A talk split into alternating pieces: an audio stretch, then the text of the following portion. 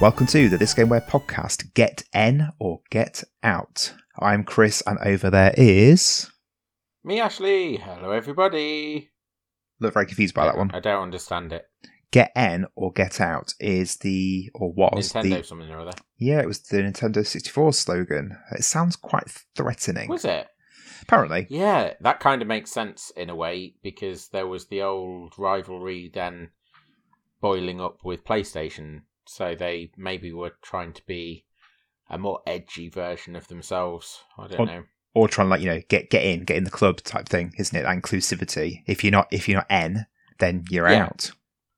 But also, there's an element of exclusivity in built into True. the statement.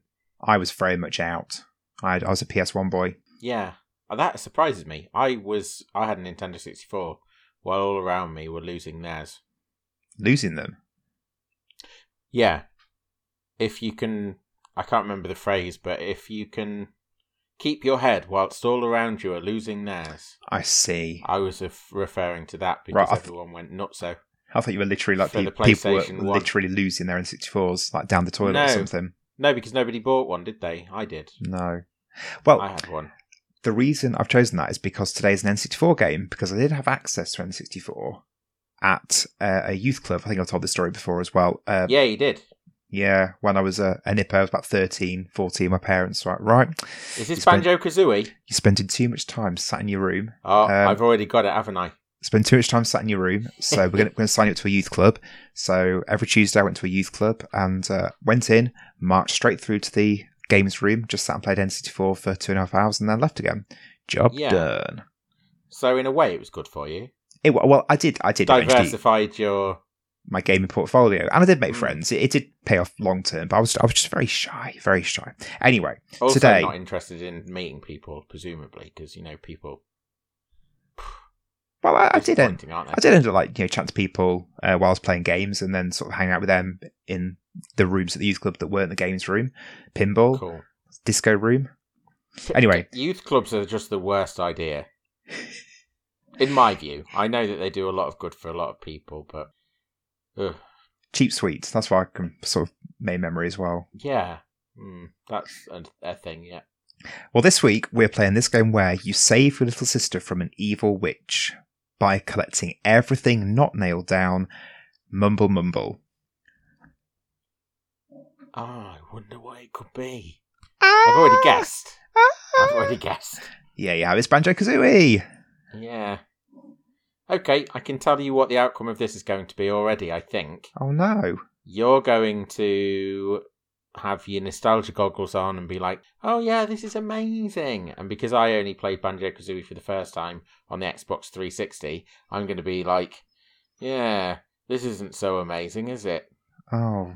Is that So that end of episode there? that that's the yeah, that's the I think half. that's the episode. That will be the episode. I'm interested to hear what you've got to say. I really like Donkey Kong 64. I will tell you that. I know that people generally didn't, and that actually that was the death knell of collector mania type platformers. I never played Donkey Kong 64 because that wasn't one of the cartridges at the youth club. Yeah. So I, I have no no idea. Well, I got a real good deal uh, on Donkey Kong 64 because it came with the uh, expansion card for the Oh. N64. Wasn't it one of the ones that was like 70 or 80 quid or something? Supposed to be, and I got it for 35. I didn't buy it myself. I pointed my mum in the direction of game. Excellent. because she got me for Christmas. It was the same year that I got Perfect Dark, and that needed an expansion card. So I didn't get Perfect Dark for Christmas. I actually bought Perfect Dark myself, and that was, I think, sixty pounds. About four months before Christmas, and if you don't have the expansion card, the only thing that you can do is play multiplayer against bots Really? with a limited number of humans. Yeah. So um, I was waiting patiently, very patiently, uh, playing against bots on this uh, on this multiplayer version of, Get your skills up. of Perfect Dark. Yeah, something like that. It was worth the wait though, because Perfect Dark was fab. And also, Donkey Kong 64 and Perfect Dark, both rare titles, which obviously, Yeah. or maybe not obviously, Banjo Kazooie is a rare title. That's rare, Yeah, the, the, the developer. It's not a, a rare game, just just in case that wasn't clear. To add to that, uh, it, to complete the trio, I think I got at the same time Conker's Bad Fur Day. So, what Again. A, what a Christmas! Never played, but I know it's uh, It's supposed to be very, very good. Mm, I recently sold my copy because it, it just sat on the shelf for a long time, Is it worth not being now? played. Well, I sold it for 140 pounds. Ooh, nice. So yeah, um, I say recently that was a year ago or so, but uh, I think it'd probably be worth even more now. There, it didn't sell very well because it was one of the last games to come out on the N64. The N64 didn't sell very many uh, consoles anyway, so they were they were few and far between in relative terms, Mhm. and uh, it then became a very desirable title. I don't really So it understand why. It's act- funny. actually became a actually became a rare title. Mm, I mean, yeah, mm, yeah, mm. yeah. Banjo Kazooie is a 3D third person platformer that was released in summer 1998 on the N64, as we said, is a rare game. It's Mm. got nine free roaming levels where you use Banjo and Kazooie's abilities to solve puzzles, collect things, and generally be a good old 3D platformer. Now, this collecting thing, let's address the elephant in the room now. Banjo Kazooie has a real reputation for being a collectathon, or one of maybe not the first collectathons, but it's it's it's collecting everything. It's bursting at the seams with things to collect. Yeah, it's at it's at the rare template on Yeah, yeah. front. So I made I did a list uh, of things that you can collect in the game because they're all tied into different gameplay mechanics and and like there are there are quite a few, but it doesn't seem I don't think.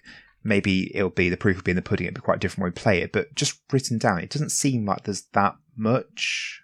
I don't know. Go on. So in each level, and also there's only nine levels. In my head, this was like this massive sprawling epic, and there's only nine. Yeah, but they operate Pretty as- big. Yeah, more like hub worlds, as as I remember. Yeah, the on How Long to Beat it says 11 half hours to complete the main game, but it's a lot longer if you want to complete all the extras and get all these extra collectibles, etc. Yeah. So there you go.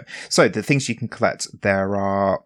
Um, it operates in a similar sort of way to Mario 64, where you've got access to one or maybe two levels at the start of the game, and once you've done objectives within those, it will then open up other levels you can go to. Now, the, the things you need to collect in those levels are jiggies, which are jigsaw pieces. The Mm. more jiggies you collect, or whatever the number is you need to get of these jiggies, they will then these jigsaw pieces then lock together. I think to to create the door that enables you to get into the next level. You have also got within the main overworld area, there are also musical notes that allow you to progress to different areas within that as well. Um, there are honeycomb pieces to collect to increase your health. Within each level, there are also five things called Jinjos, and if you collect all five Jinjos, they give you one Jiggy. Uh, like are- genies. I can't remember to be honest. And there are also hang on. There are also puzzles within the levels that require often require things to be collected to solve them as well. Um, I didn't really get into kind of the minutiae of that. And then the final kind of collectathon is uh, Mumbo Jumbo, who is a shaman who can transform Banjo and Kazooie into different animals, which again have their own abilities. So, for example, there's a termite, and once you're a termite, you're obviously small. You can burrow. There's a, a walrus. There's a bee. There's loads of other different things you can turn into. But in order for Mumbo Jumbo to, to transform you into those things, you have to find Mumbo tokens. Mm. So lots and lots of things, but I don't think it, to me, you know, being someone who played a lot of 3D platformers on the PS1, like Spyro, Crash, etc., it doesn't feel like there's anything drastically. It doesn't seem like there's a lot, like excessively a lot. I, I mean, Yeah, especially in the context of the time that it came out. yeah, exactly. It's just whether they were all that inventive or interesting in the ways that they were approaching those collect those collections. So if you think Mario 64, Mario 64 possibly it's good because you are going for a star in each level. Every time you enter a level, you're aiming for a star, that's the goal. And there's a level of exploration to do, and there are some minor side sidelines like the red coins and things like that. Mhm. Um, but but for the most part, you're going for a star, and each star is a challenge of a different kind, depending on which star it is. So there might be skill challenges or speed challenges or or something like that. and there was a level of variety to the offerings um, that Mario 64 gate uh, presented in terms of what you were expected to do to get each of these stars. Do you get the same variety I see what you mean. Banjo-Kazooie? I assume the transform into animals would give you variety because you're changing the character that you're playing as and Yeah. therefore how they control. I don't think there's a great deal of variety beyond that. Yeah. Like, I think be exploring a level and you might see a jiggy on a cliff in the distance, so you've got to figure out how to get up to that jiggy. While you're finding that jiggy, you might see over yonder there's uh, a Jinjo. I hope I'm Hmm. pronouncing that right. To go and get that, I I think it's a bit more almost in the way of like Mario Odyssey, where here you go, here's a, a, a level, go and go and collect everything. I think. Yeah, yeah, yeah. But again, the variety offered in Odyssey, I just don't think will be there when we come back to Banjo Kazooie. I don't think that the level of challenge will be there. It's just a case of there are so many of these things in this area that you're in. Go go get them. Go Yeah. touch them so that you can collect them. It's not necessarily that they are going to be um hidden in in unusual or interesting ways that make you think or challenge you in uh, maybe a platforming m- way. It's just that they're there, and that's where I think the game might slip up for us. But I'm preempting uh, somewhat here. I I haven't played this since about two. Well, I don't know when it would have been. I think 2007 or eight is when it came out on the Xbox 360. I can't remember. Yeah, 2008, Yeah. So um, I won't have played it since then. And, and that I'm the first grasping. time I played it. I'm grasping at memories from probably about 2000, maybe 1999, Yeah. for when I played it. So yeah, it's quite a while ago. Yeah, time wasn't kind to it, and we were in a different moment in 2008, and I was not not terribly impressed as far as I remember. Right. But maybe approaching it with a more open mind today than I've currently got will allow it to shine in a way that it didn't then. Maybe. Well, I went into. It's actually interesting you said about uh, Mario 64 because I went down a bit of a, a rabbit hole looking into its development history because it started off as being a completely different game, and during the development of it, they were in Mario 64 released, and Rare was so inspired by Mario 64 that they wanted to pay homage to Mario 64. Initially, during development, they didn't want to make a platformer because Hmm. up until sort of the mid 90s, Rare they, they'd received a lot of accolade and acclaim for creating the Donkey Kong Country games on the SNES, which were really, really good platformers. So they wanted mm. to, quite admirably, I think, you know, take a bit of a, a curveball and, and do something completely different. So there is, amazingly, there is a Wikipedia page all about Project Dream, which was the the code name for the project that eventually ended up becoming Banjo Kazooie. So I've I've cribbed kind of my, my key points from that. But if anyone's interested, like there's there's a whole whole thing about it, the whole history. So the game was called Project Dream initially, and Rare were inspired by JRPGs and LucasArts adventure games and wanted to design something that took elements of those two disparate gameplay styles and bring them together on the SNES. And they decided to bring them together in an isometric game that's themed around fairy tales. At some point during development, they then shifted to be making a 3D pirate themed RPG for the N64, Ah, which is interesting. very, very strange. Um, yeah, and- but also something that they've come back to because the the game that they're currently working on is Sea of Thieves. absolutely, yes. I'll I'll, uh, I'll come back to that a little bit in, a, in a few Hmm. minutes. Wasn't aware of that. Then, during development of, of that, Mario 64 released, and they decided they wanted to do something that, that harks back to their Donkey Kong lineage, but also pay tribute to Mario 64. Um, interestingly, Donkey Kong Country was the second best selling SNES game behind Super Mario World, and Hmm. You know, again, with that pedigree, they wanted to kind of link back to that, I suppose. Because of the scope they had for this 3D pirate themed RPG for the N64. I keep saying pirate themed. I, I sound like Little Britain, like, you know, that pirate themed memory game. Do you remember that sketch? No, I don't. It was a really good sketch from the first series, so, but I'll, move right, on. you can. Um, they. Hang on, let me get my thread again.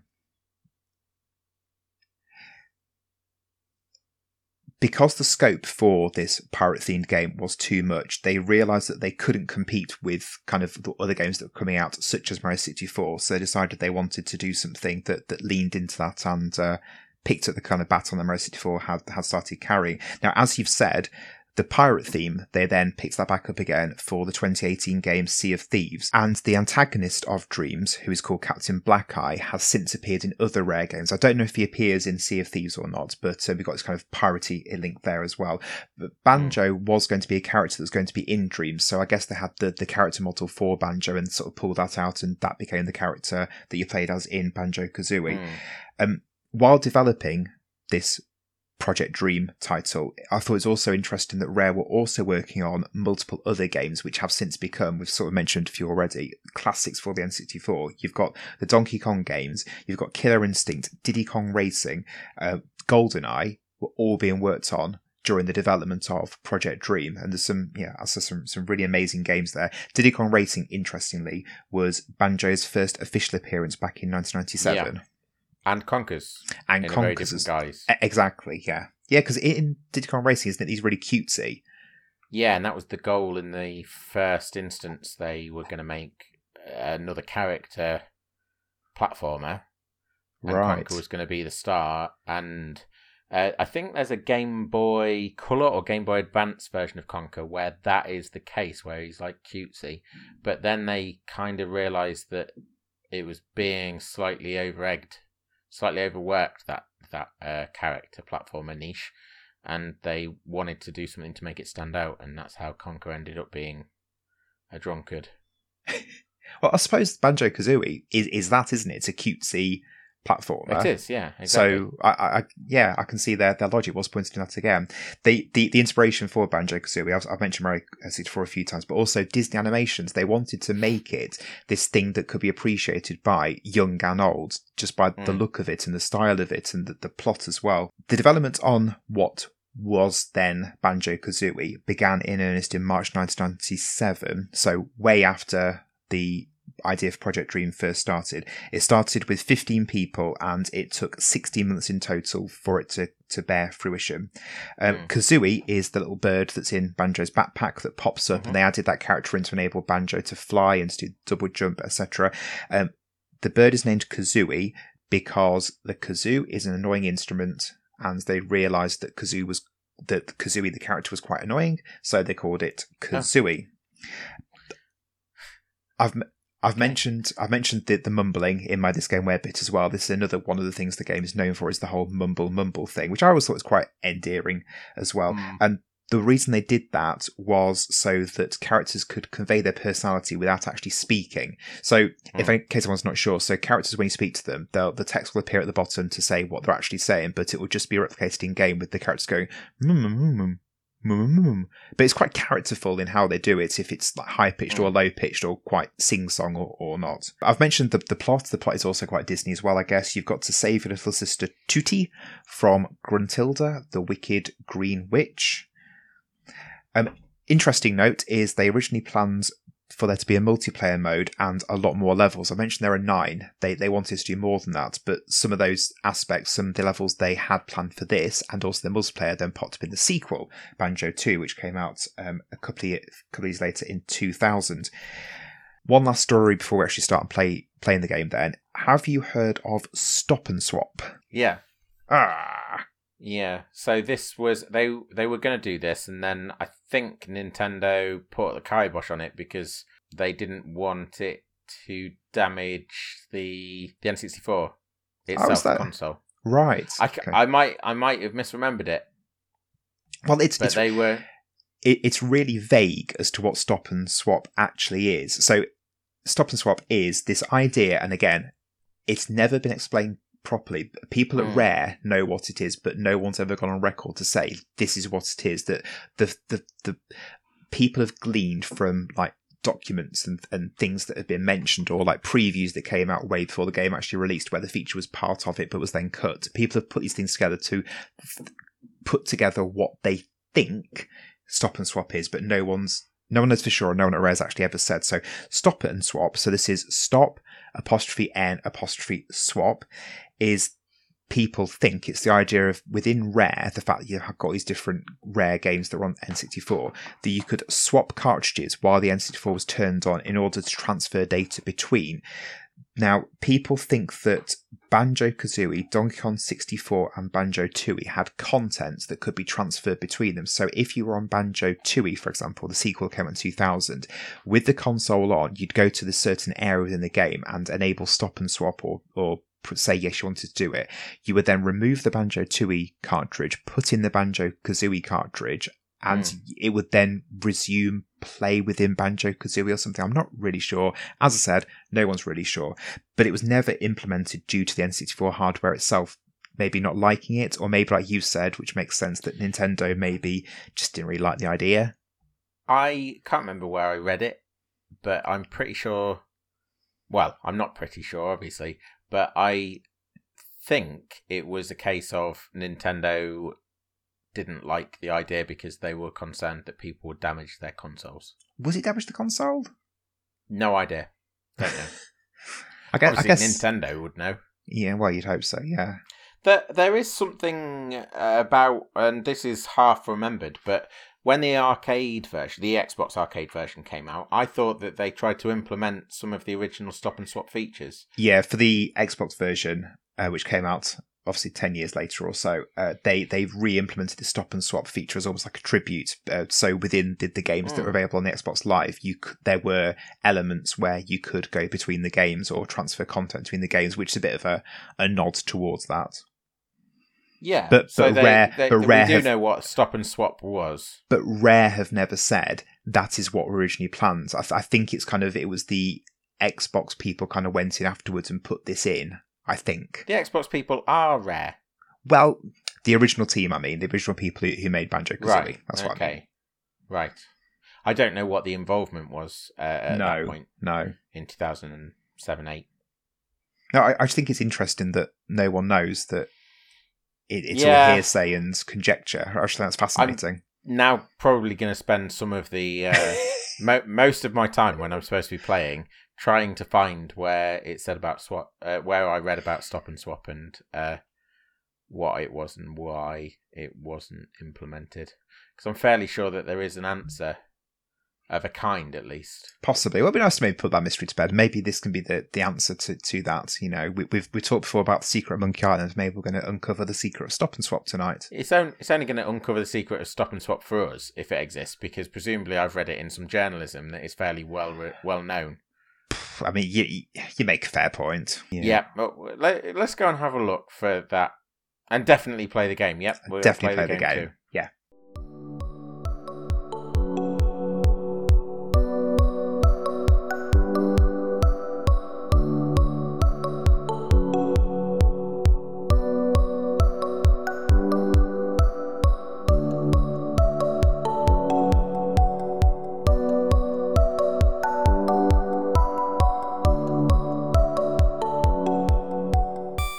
That was Banjo Kazooie. Banjo hmm. Kazooie, that was. Would you, off the strength of Banjo Kazooie, play Banjo Tooie? Yes, because I'd be interested to see where they went with it. Yeah, interesting. I wouldn't. Really? off the strength of Banjo Kazooie, no, not really. No, because if it was, it just didn't. Well, it whelmed me. That that's what it did. It's one of those. I didn't. I wasn't overwhelmed by it. I was close to underwhelmed but at the same time, I feel like I was a bit surprised because I was kind of expecting not to like it, and I kind of did like it. It was okay. Yeah, that's that's my that's my overriding emotion. Is it was okay. There was yeah. a lot of stuff in it I was getting frustrated and wound up by and actively did not like. But then there were quite a few things I did quite like. So uh, yeah. on average, it probably is is okay overall. I don't think there was anything that I particularly liked. What did you particularly like? I liked exploring the levels. I liked the dopamine rush of finding all the billions and billions of collectibles every time. Mm. That was lovely. The levels were actually a lot smaller than I was expecting after yeah uh, our first half talk, and I'm not really sure I was expecting them to be much bigger than they are, but they are very bite size.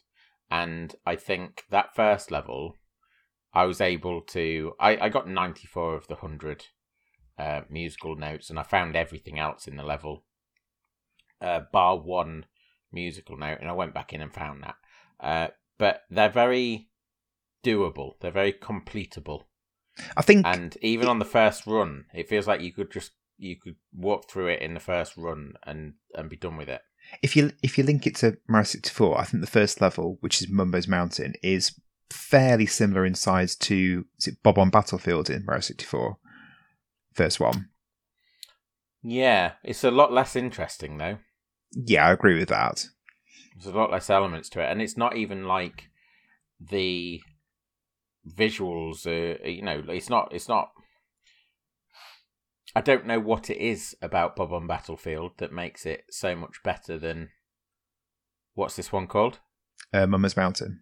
Mumbo's Mountain. I think in Bob-omb Battlefield, you got that, that trek up up the actual pyramid thing in the middle, and don't don't the bombs like rain down on you as you as you're going up that, and there's At, a, a, a sense, point, yeah. yeah. and there's a sense of like this this battlefield raging around Yeah, you, there's- whereas whereas this is just like it's just an area to explore.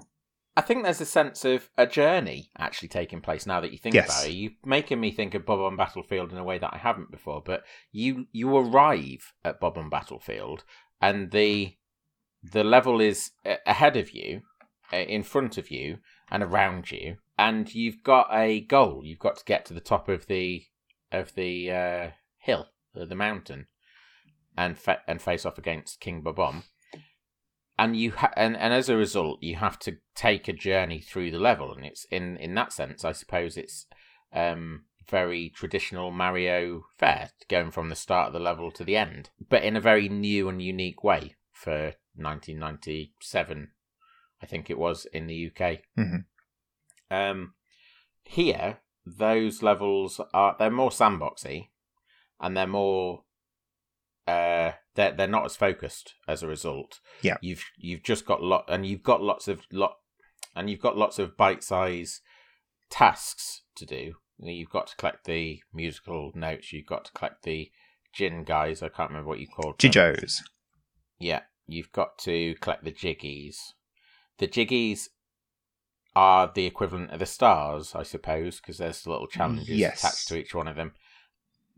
They're not really very challenging, any of the ones that I came across, and a lot of them were just out in the open in the level. The exploration wasn't really very uh, exploration heavy. It And was that's- just a case of walking around.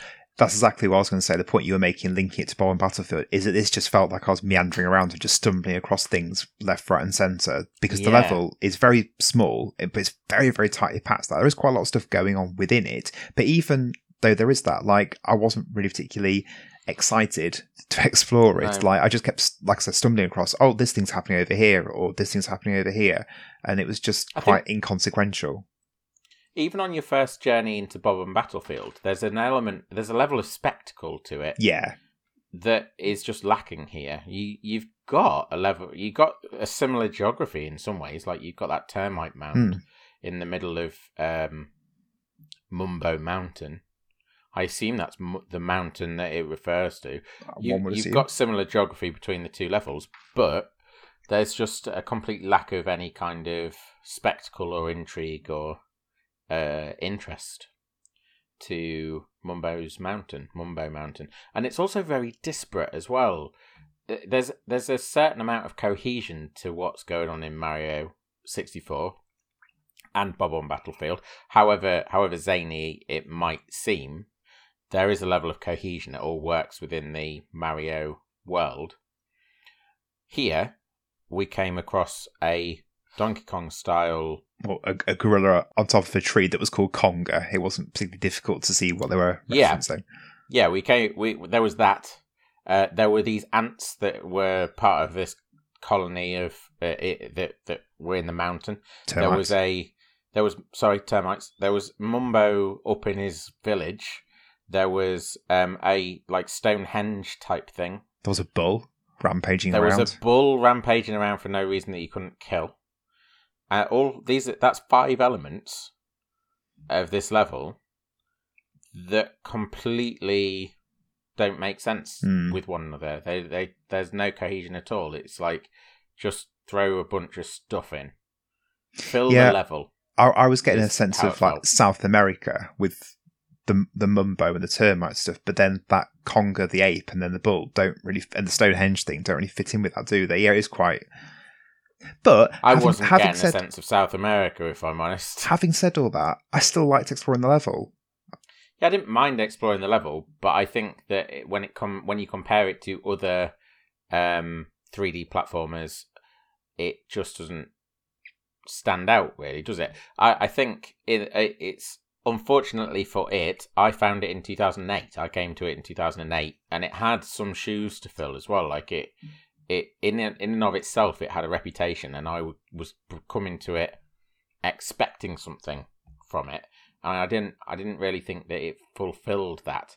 It also had stiff competition, both from its contemporaries, but also from recent What to come afterwards? into yeah yeah, Mario Galaxy had just come out, so it was not gonna p- compare very favorably to that. Uh, and I think trying to compare those two things now is unfair. Really, doing it at the time was fairly unfair as well. But Did it have um, such a good reputation because maybe it came fairly hot on the heels of Mario 64 and then you had these two pretty good, well, these two excellent, not even two excellent, I'm trying to compare Mario 64 and Banjo Kazooie. You, you know, these two platformers that were on the N64 that, you know, and that was why it was kind of held as being quite totemic. Yeah, I think I think so. Yeah, they there was definitely an element of that. It was the competition between uh, the N64 and the PlayStation, and there was Crash Bandicoot on the scene, um, and Mario was the old guy who was uh, lifting the uh, raising the bar for everybody. But then there was this new kid on the block who was Banjo, well, new kids, Banjo and Kazooie, and they were they were a new entry, the same as Crash Bandicoot and Tomb uh, and Lara Croft Mhm. were for the PlayStation. So yeah, maybe there was an element of that. They were very standout in terms of car, uh, in terms of character, but again, I'm not sure how standout they actually are when you compare them to, and and there's possibly a reason that they don't, they haven't been revisited now. I I mean I don't know if you've played Nuts and Bolts No, I've, uh, I've got, N6 on, on the Xbox. I've made some notes about it to talk about once we kind of talked about this game. Um, it doesn't, from the sounds of it, it doesn't fill me with inspiration, I'll be honest. I've got nuts and bolts. I remember enjoying it for a Christmas um, Right. period, um, and and I was playing that alongside this because I think there was some kind of tie-in where you got the original game as as a download if you bought nuts and bolts. Um, I think I got more enjoyment out of nuts and bolts than I did um, Banjo Kazooie. So yeah, I know it's not very well regarded as a is fairly fairly bland in and of itself. But it's fairly bland on its own terms. Nuts and bolts uh, is people's takeaway from it, but maybe it was just living up to its past in that res- respect.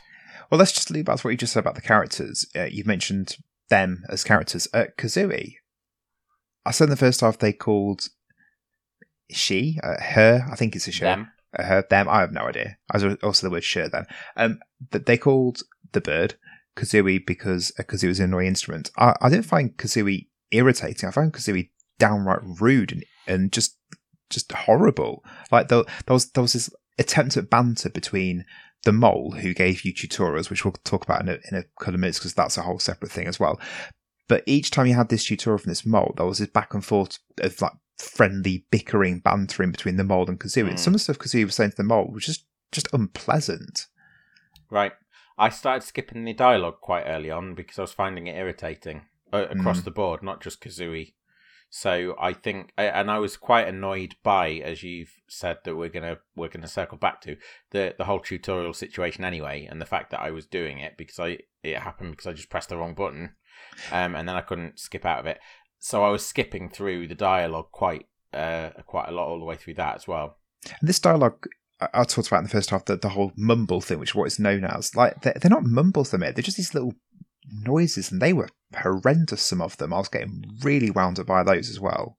I personally found them very uh, unobtrusive to the to for the most part. But then there Mm. was a character, and I can't remember which one it was, where all of his dialogue was accompanied by burps, Yeah, because that's which may well be funny for I don't know, 10 year old me, but 34 uh, year old me's over that, I think. Yeah, completely. And also at that point, maybe just reference the fact that one of the moves that you unlock as you go through the tutorials, through the many tutorials, is you unlock the ability for Kazooie to fire out eggs out of either her beak or her bum. And the first time you fire it from to, to She-Tones behind you of her bum, it kind of elicits a bit of a, a smile, perhaps. After that, mm, it didn't. It didn't do that for me. I. I mean. Well, no. I'll be. I'll be honest. It, it. It, it, came. It came up, and I. I just like. It's like. Uh, just a bit of a sigh. It's like. Oh. Yeah. Yeah. And we're not going to dig down into this too far because I really can't bother. But it was a farting noise. I'm sure eggs don't come out of the backside, do they? Of the cloaca. Cloaca. Cloaca. Oh, damn it! Isn't isn't the cloaca? I mean, we shouldn't get again, as I say Let's Should go too too, far too deep into this, as it were. The the cloaca I thought was where they uh, deposit the sperm uh, sac or whatever. Oh, I don't know whether I don't know. I don't. I don't know. know. I don't, I don't want. I don't want to. They were farting when it was happening, and therefore, and it's wrong. She was presumably shitting out. them out. I don't. I don't understand. I don't understand. I'm ex- I'm asking too much realism of uh, Banjo and Kazooie. I, I think so. Yeah, I think so. They wanted to make a cheap fart joke, and they wanted to make it over and over again over the course of eleven hours. uh, I don't think I'm necessarily the one in the wrong here. Do you want to talk about the, the tutorial uh, chagrin then? Yeah. So I you get the option of doing a tutorial. It's quite clear which uh, what what you need to press. But if you do choose to do the tutorial, it then locks off all of the abilities if you uh, that that you will have over the course of the game, and you then have to go and you don't just get told how to do them in place like a normal good tutorial, as far as tutorials can be good. You then have to go around this little area finding what's his name? Blinky and Billy, Bobby, goggles, bubbles, bottles, bottles, bottles. There we yeah. go. Got there. Bottles. Yeah, you have to go find bottles, molehills, and uh, interact with each one to learn how to jump and double jump and glide and uh, fight. And uh, for some strange reason, there's a different one to learn how to shoulder barge. Uh, that's not included in the combat one that's included in its own separate thing for for a stupid reason. Um, if you don't, if you haven't found the corresponding tutorial, you just can't do that move. And if you try and leave that area, you can't do it until you've done all the tutorials. It's ridiculous. Even if you're going to, if you, I mean, it's good that they gave you a choice for one. If they do choose to do the tutorial, there's a hell of a lot to be said for just fiddling around with the controls while you're trying while you're moving around this area. So to turn everything off until you've gone and activated it just seems like a wrong-headed idea. But and that extends into the levels themselves as well. So throughout the first level, Mumbo's yeah. Mountain, you sort of constantly cross these molehills, well, constantly, like three or four of them. And each time you come across one, he will then give you or explain how to do another ability, and then that ability will get turned on, which then leads to these weird situations where you might stumble across something and it'll come up with some text saying, Oh, you, you need to do this move at this point, but you've not found my molehill in order to learn how to do it. So go find my molehill, then come back. Like, yeah like my, my question with that is either right if i found this thing that requires a special move can you tell me you know what why is the game not telling me how to do the special move here and now? Or mm. why are the moves just not given to you from the outset? And then when you come to a thing where right this is where you need to do that move like just have a bit of text or something pop up you know this is how to do it just to make it a bit you know that they're making it so that the game is gated off for the player and you're given it incrementally. Like just just give the player the toolkit from the off and let them experiment and yeah. work these things out for themselves. I think there's a lot to be said for doing that. There are games that give you your your tool belt very uh, almost straight away and, and just leave you to it. There is also something to be said for gating things off and incrementally in introducing new uh, tools. I did bring up Arkham Asylum, Batman Arkham Asylum, and you you get given your tools. You they they are given to you over the course of the game, Um, and there are situations where you will see something that without a certain tool you can't do, and you have to you have to cut double back later on when you've got that tool and, and do that thing. The, the, the Riddler trophies Mhm. are, are a good example of, of how that happens. It feels very um, graceful the way that that game does it, and there is no grace whatsoever in the way that Banjo Kazooie does it. The only possible reason I can think of why the game is doing it, and if it is doing it for this, then I think it does make sense, is because they're aiming it at younger players. That for younger players actually coming into it, having all these moves, that would probably be quite overwhelming. And, you know, we're coming to this as a pair of gamers, seasoned gamers in our in our thirties, you know, for younger people playing it, then I think that probably would make sense. Yeah, I was a younger gamer when this was around, and I would have been frustrated. Yeah, I guess so. I would have been bothered by it. I'm It try, would have annoyed me. try and give them the benefit of the doubt. Yeah, you're trying to give a give a little bit of charity, and that's appreciated. But it, the thing is, so let's let's go to this. So another thing that uh, bothered me was the camera, and the the way the camera worked. Sometimes, sometimes you had a free camera and you could move it around. Uh, you could move it around in one plane anyway. You could move it around uh, banjo.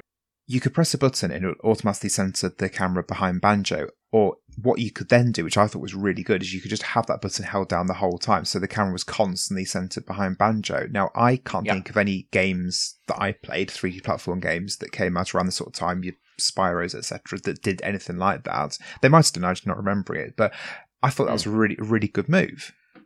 that I I'm fairly sure I and I can't name any to back myself up unfortunately, but I'm fairly sure that that was semi-standard across a number of 3D platformers of the time. At the same time as there being some nice touches to the camera system, there were some really awful things, such as sometimes it was a camera that you had control over, and sometimes it just locked you into one Yeah. camera position, and the camera positions that they chose were often not ideal. For example, when you're in the termite mound as a termite and you're climbing up the side of this termite mound on the interior, th- there are moments where you can't really see where you're supposed to be jumping, and you can't do anything about it because the camera's locked in a in a particular perspective. And then you had that to do some even- blind jumps, which then, if you failed, you then had to start that bit of platforming again. Exactly. Yeah. the camera the ca- that camera decision is a terrible camera decision i think by and large give control to the players. At the same time uh, the, the 3d was new and people were learning standards as they were going and figuring things out as they were going and we had lots and lots of awful camera systems around this time. So banjo kazooie is not at all out of the ordinary and therefore you can be charitable about the about the camera situation the thing that you're talking about and you're trying to be charitable about, maybe that's the case as well. I can't remember what it was. What was it? The holding down the button to constantly center the camera behind Oh, yeah. Banjo. No, no. Was there was something else as well, wasn't there? Before you said about uh, being uh, charitable. unlocking the moves. The the fact that the moves got Right. unlocked incrementally. Okay. Yeah, you can try and be charitable towards it, and you can try and think about it in the context of the time that it was released, and that's fine. Um, and the challenges that were apparent at the time. Um, but at the same time, it, it it's also a game now. It's a game that exists now, and that we're playing now, and there's only so much charity you can offer it because I, I all of those things I can let go. The fact is, though, there was there's nothing there's nothing outstanding about it, is there? And that's what it boils down to. That's what it boils down to for me. Yeah, I've got a couple of other points. I, I think the the controls are quite good. Like controlling Banjo Yeah. feels quite tight, and as you go through, you do unlock an awful lot of moves, which I, I think actually makes it quite flexible. Um, I think the music is quite good as well. But you know, I, I it's it's really I agree with your point. Like it's of where what the game is and where it stands and, and, and all that. Like I still like the game, and I just I'm really struggling to put my finger on what it is I like about it. Like I, I think it's it's pretty- pretty inoffensive. yeah, possibly that is that. I, it's I, I'm not trying to put words into your mouth. I I'm the same. I enjoyed my time with it. Yeah. I'm not in any rush to spend more time with it. And there was certainly a point where I went, oh, I've had enough of this now for today. Uh, it doesn't mean that I wouldn't enjoy it again if I went on it and did the next level or whatever um, else it has to offer. And and the problems that it does have weren't enough to ruin any, uh, like to ruin my experience with it. It was fine. It was enjoyable. I liked it. The package was a, a reasonably good package, but should it have I'm the not- reputation it has? yeah, Yeah. Yeah, exactly. Yeah, that's it. and I'm not sure it should. I'm not sure it should. Um, I I'm not sure that it's. I'm just not sure that it's worth anyone's time these days. Well, if anyone is interested after that kind of uh, sort of coming at it with uh, guns blazing and then kind of retracting slightly, it is available on uh, Switch Online. It released in January this year, and it's the first time it's been re-released on a Nintendo console. So there's a bit of hubbub about that. It is also currently available as part on the Xbox as part of the Rare Replay package, which is twenty pounds if one wanted to buy it separately. There's a lot of games in there, which is I was quite impressed with. Um, but it is also on Game Pass, the Rare Replay. So if you have Game Pass, you have access to the Rare Replay uh, title, which has Banjo Kazooie as It's part on the console version of Game Pass. It's not on PC Game Pass. Oh, I don't know okay. it's on cloud either. So it, you have to be accessing that through uh, an Xbox console. Right. Okay. Um, there are also a few. I shall pause that. I'll come And if to you're doing that as well, if you are accessing it, accessing it through Game Pass, you might as well buy it because it costs about five pounds. Last time I looked, I've I don't own an Xbox, but I bought the Rare Replay. I own that. I've got Right. it. It's still in the cellophane. Just on Right. the off chance that in the future I do buy an Xbox, because that Rare Replay package is amazing. It's got everything that Rare's made, basically. yeah, I, I couldn't believe when I was looking through how many games are Mm. part of this. yeah it's really it's a really fab um package and there's like a museum element to it where you can go in and you can have a look at behind the scenes stuff um that i'm really intrigued by it's, it, i haven't obviously had the chance to put it into any console because I don't own one but um from my un- my understanding is that it's just very well done very well made um and the perfect example of how to treat your History. back catalogue right. Yeah, exactly. We're we're very bad as an industry at preserving our history. Mhm. Um, a lot of it has disappeared. Um, maybe that'll get better in the future, just the same as it has for other mediums. But um, yeah, that that is definitely Rare Replay is definitely an example of how to do it well.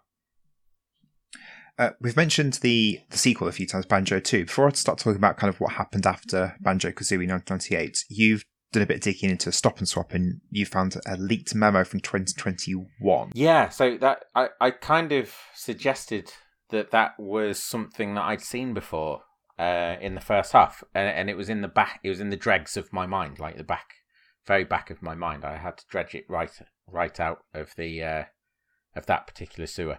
Um, but yeah, it's basically it was that Nintendo had a few reasons that Stop and Swap wouldn't or shouldn't be done. Sorry, couldn't or shouldn't be done. Um, one of them, the most legitimate technical reason, was that uh, they couldn't guarantee that the RD RAM would hold the necessary data in the memory of the N64 long enough for the console, uh, long enough for the cartridges to be swapped. Because what the stop and swap allowed you to do, or or didn't didn't allow you, basically stop and swap worked by swapping two consoles, uh, swapping two cartridges in the N64, and in order to do that, you had to turn the console off. Then the RAM, the memory, would hold the necessary data for a very finite amount of time, and it was a technical sort of backdoor to to allowing this thing to happen. Alright. It wasn't it wasn't an inbuilt thing. It's the same. It's the same with like um, well, any any computing, you you get these like I don't know how to explain it, but basically, you electronics holds a charge. Uh, electrical things hold a charge even after you've taken away the power source.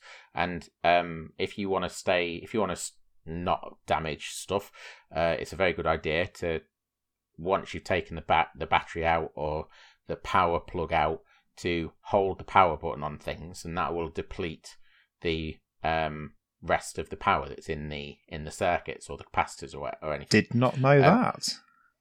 With the N64, one of the side effects was that it would hold things in RAM for a, a short period of time after the power was turned off. That allowed Rare, being trying to be innovative, uh, to use this stop and swap. So they could turn the console off, swap a cartridge out for another cartridge, load it up, and that data would still be in the RAM if you did it quick enough. That is very savvy of them to use something that is a bit of a uh, not not a negative, but like a, a bit of a quirk, I guess, of the console, and then actually use Yeah. it to, to do something, as you said, innov- innovative. It is. It is a smart thing to do. It's a cool thing to have tried. Uh, Nintendo took issue with it because, you know, it wasn't guaranteed that all Nintendo 64 consoles would always do that into the future. If they iterated on the design, as they were often uh, trying to do for cost reasons a lot of the time, they couldn't guarantee that the RD-RAM would um, continue to behave that way, and so future consoles might not allow stop and swap to work the way that it was working at the current period. They're also worried, as I intimated in the first half, that people would damage their consoles or their cartridges by uh, pulling the cartridge out when the power was on. Okay, so that's uh, that's stop and swap then. So, um, very quick history of Banjo Kazooie going forward. So in 2000, there was the sequel Banjo Tooie. which Banjo Kazooie just came up with that. I did think about leading the second half with that, but I thought it was uncharitable, and also I don't, that's not reflective of, of my feelings no, it. it's so not. No, uh, um, it's uh, it's a Being no. flippant. I don't feel that way. Yes, just, Let's re- retract, I just wanted to say it. Yeah, I just wanted to say it. Banjo Tooie went in being bigger and better. I've mentioned uh, that it included multiplayer and included more levels, and uh, generally seen as being pretty good. So I would be interested to play Banjo Tooie after the one uh, playing Banjo Kazooie today. It was then Sometimes followed by- more is not good though. I it, it was nice. So one of the things, sorry, I'm right. going to launch into a tiny little other thing. One of the things that occurred to me when I was feeling unsure about what what I was feeling during playing was that I one of the games that I really really enjoy and go back to time and time again and have since I started playing it is Tony Hawk's that Tony the Tony Hawk series one and two I can do most of those levels in a single run or maybe two. And I can do all of the challenges 10 challenges in a single run. And I feel and that's 2 minutes. So it takes 2 minutes to do everything available in that level. Mhm. and I feel really satisfied being able to do that.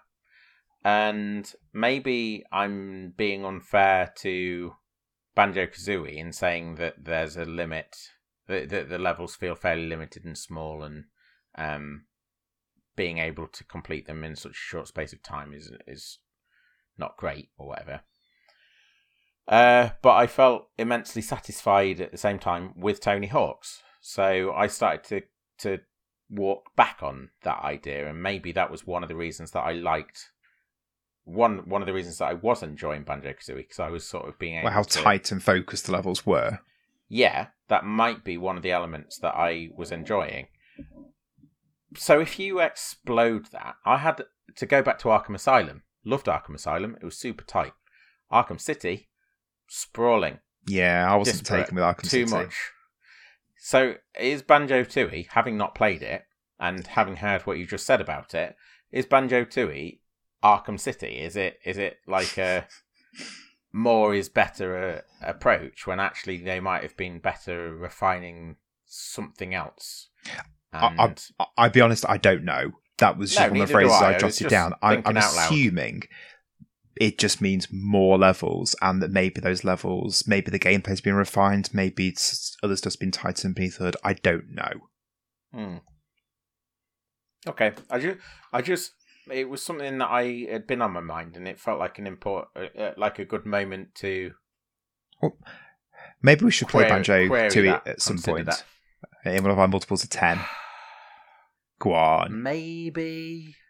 Maybe the maybe. upcoming it's a episode good one. candidate, isn't it? It is a good candidate. It's got a reputation, and we've Yeah. not played it, so we'll see. Uh, and then the Game Boy Advance received a few sequels. There was a game Mm. called. Hang on, let me read my notes. a game called Grunty's Revenge, which came out in 2003, and then in 2005, a game came out called Banjo Pilot, which is a racing game. Yeah, I haven't played that. I have played Grunty's Revenge. What's it like? Uh, not like Banjo Kazooie. We will be we'll be talking about it in the future, Okay. so you'll find out. I'll be honest, I'd never heard of it, so uh, Hmm. I'm, I'm intrigued by that. Then, after sort of 2005, we, we've sort of talked about the the, the fact that, that Banjo Kazooie got released on the Xbox. Microsoft bought the characters because they wanted them to be potential mascots for the Xbox. I think they'd kind of seen, Yep. you know, your Spyro, your Crash Bandicoot, your Lara Croft. Microsoft didn't really have that beyond Master Chief, so they, mm. for whatever reason, thought Banjo Kazooie would link to the Xbox brand. And as part of that, that then led to the sequel you've mentioned, Nuts and Bolts, which came out on Xbox 360 in 2008. And this was all about building vehicles in order to complete challenges, and it was inspired Hmm. by the Lego games, and it was less platformy, apparently. It was less platformy. It wasn't necessarily bad. No, I, I don't think it is bad. I'm just, it's just, it's a bit Yeah. of a, again, a bit of a, a left turn for the characters. Yeah, it, you could do right turns as well as long as you set your Oh, very good. up correctly. The Xbox Live version of Banjo Kazooie released in 2008. It was an HD remaster and it had achievements and it incorporated the stop and swap, which we've talked about a few times now, Mm. uh, alongside the Nuts and Bolts game and the live port of Banjo Tooie. So between those three games on the Xbox Live, Banjo Kazooie, Banjo Tooie, Nuts and Bolts, there was this stop and swap element between the three of them. Sort of, it was it was the Yeah. first the first time it actually been realised properly. Mm. Uh, the characters also appeared in Super Smash Bros. Ultimate in September 2019 as characters and then a playable stage of a level on uh, from Banjo Kazooie. And they also cropped up in Sega All Stars Racing. Uh, I've never played it, so I don't know I what didn't know that's that. like. Yeah, Why? yeah, yeah, How? exactly, exactly. Why? So you sort of after having this kind of history, they're now popping up in, in other other games as like unlockable, downloadable yeah, everything characters. makes sense up to there. Like all of the, all of what you said was like, oh yeah, yeah, yeah, yeah, and then you were like, yeah, Sega All Stars Racing. What? Yeah, They've got no, they've got no tie to Sega. or they're not Sonic Sega. They're not All Stars. Yeah, well, they're not All Stars either. Although they they do have they have this reputation. and That's what I kind of don't understand. Exactly, and that's what I think. These two cameos, the Smash Brothers and Sega All Stars Racing, I think it's playing on that. I think it's just it's um, what's the word? It- It's carrying on this legacy of kind of you know them being these kind They're of gaming deals. icons Yeah, when they're reduced to just these cameos. Although there has been talk of a revival, and there's a few rumblings across the internet that um that something is on the cards for them in the future. yeah, but those rumblings have been rumbling since Nuts and Bolts. Let's have a proper sequel was one of the things that was uh, was rumbling, and they've Rumblings. been changing and fermenting for ever since. And and and actually, one of the things that you kind of I, you won't people won't know because I'll have cut it, but you kind of waited on me to say something after you said about their cameo in Smash Brothers. Well, there is something to say about that, and it was that the internet went insane when that was sort of on the cards because it was leaked ahead of time for a start, and then people instead of focusing on the fact that they were getting Banjo and Kazooie in Smash Brothers, started going, "Oh, that must mean there's a sequel. They're gonna they're gonna release a new Ah. game," and it it became a thing for for a period again that Microsoft were gonna do right by Banjo Kazooie, Banjo and Kazooie, and uh, do something with the the license, but they haven't, and I don't really see. I've not I've not seen anything concrete Well, the, the only that thing makes me think they will. The only thing that's kind of in the ether linked to Banjo Kazooie is uh, the elephant in the room, uh, the 2017 game Yooka-Laylee, which was created by Playtonic, which is made up of Okay, former I Rare- am gonna say it this time. Pookalele. Yeah. Uh, made of former Rare staff, and it's one of those, quote, spiritual successors. So, Yooka-Laylee. Started. it- yeah, kickstarted. Yooka-Laylee came out 2017 to, to great fanfare, and as a, a 3D platformer aficionado, I bought it because it got pretty good reviews at the time. And then I think Did that was it? yeah, That's it did. how I remember And it. then and I remember it being well, absolutely maligned. And then I think there was a bit of a backlash against it as people kind of got into it. And I thought, oh no, I, I like 3D games. I'll, I'll, give it a go. And I downloaded it and uh, I was I thought it was okay. And then the further I got into it, the more angry I got with it. I got so fed up with it. I just thought it was absolutely terrible. It's the only game I've bought with my Switch that I've, I've deleted because I, I, just can't. Just seeing the icon on my on my Switch home screen uh, enraged me so much that I had mm. to, I just had to delete it. It's just it, it is so bad. On the other end of that spectrum, Yooka-Laylee did get a sequel called The Impossible Lair, and that is more in line with the Donkey Kong Country yeah. series. Well, I, I played. I've played that and enjoyed it. So. I played the demo of that because someone recommended to me. And I was, oh god, oh god, and I gave it a go. And actually, Might it is very me. good. But I, yeah. I can't, I can't bring myself to, to buy it just, just because of oh. how much I was stung by the first one. Mm, it wasn't. Again, I think it's a really tight and and polished uh, platformer. The second one, the Impossible Lair. Yeah. yeah, but it's not. I'm not too fussed. The, the first, the first one the first. It was, it's all the things we've criticised Banjo Kazooie for, and, and a few things we've not talked about. It was mm. it hmm. was as as I was playing Banjo Kazooie today, it was reminding me of the things I didn't like about Yooka-Laylee because it is it's just the, the same, but yeah, kind of getting a bit of bit of um bit of a polish for the for a done more a modern audience. Better. But uh, yeah, if you had done as I suggested and kept up with your uh, kept up with the giveaways on Epic Games, you'd have both Yooka-Laylee and Yooka-Laylee the Impossible Lair for free, and you you wouldn't have to invest any hard earned pennies into well, trying them out properly. I'm a bad man. You are a bad man. I'm glad we can uh, finish on some agreement. yeah, there we go. Banjo Kazooie. Done. Case closed. Yeah.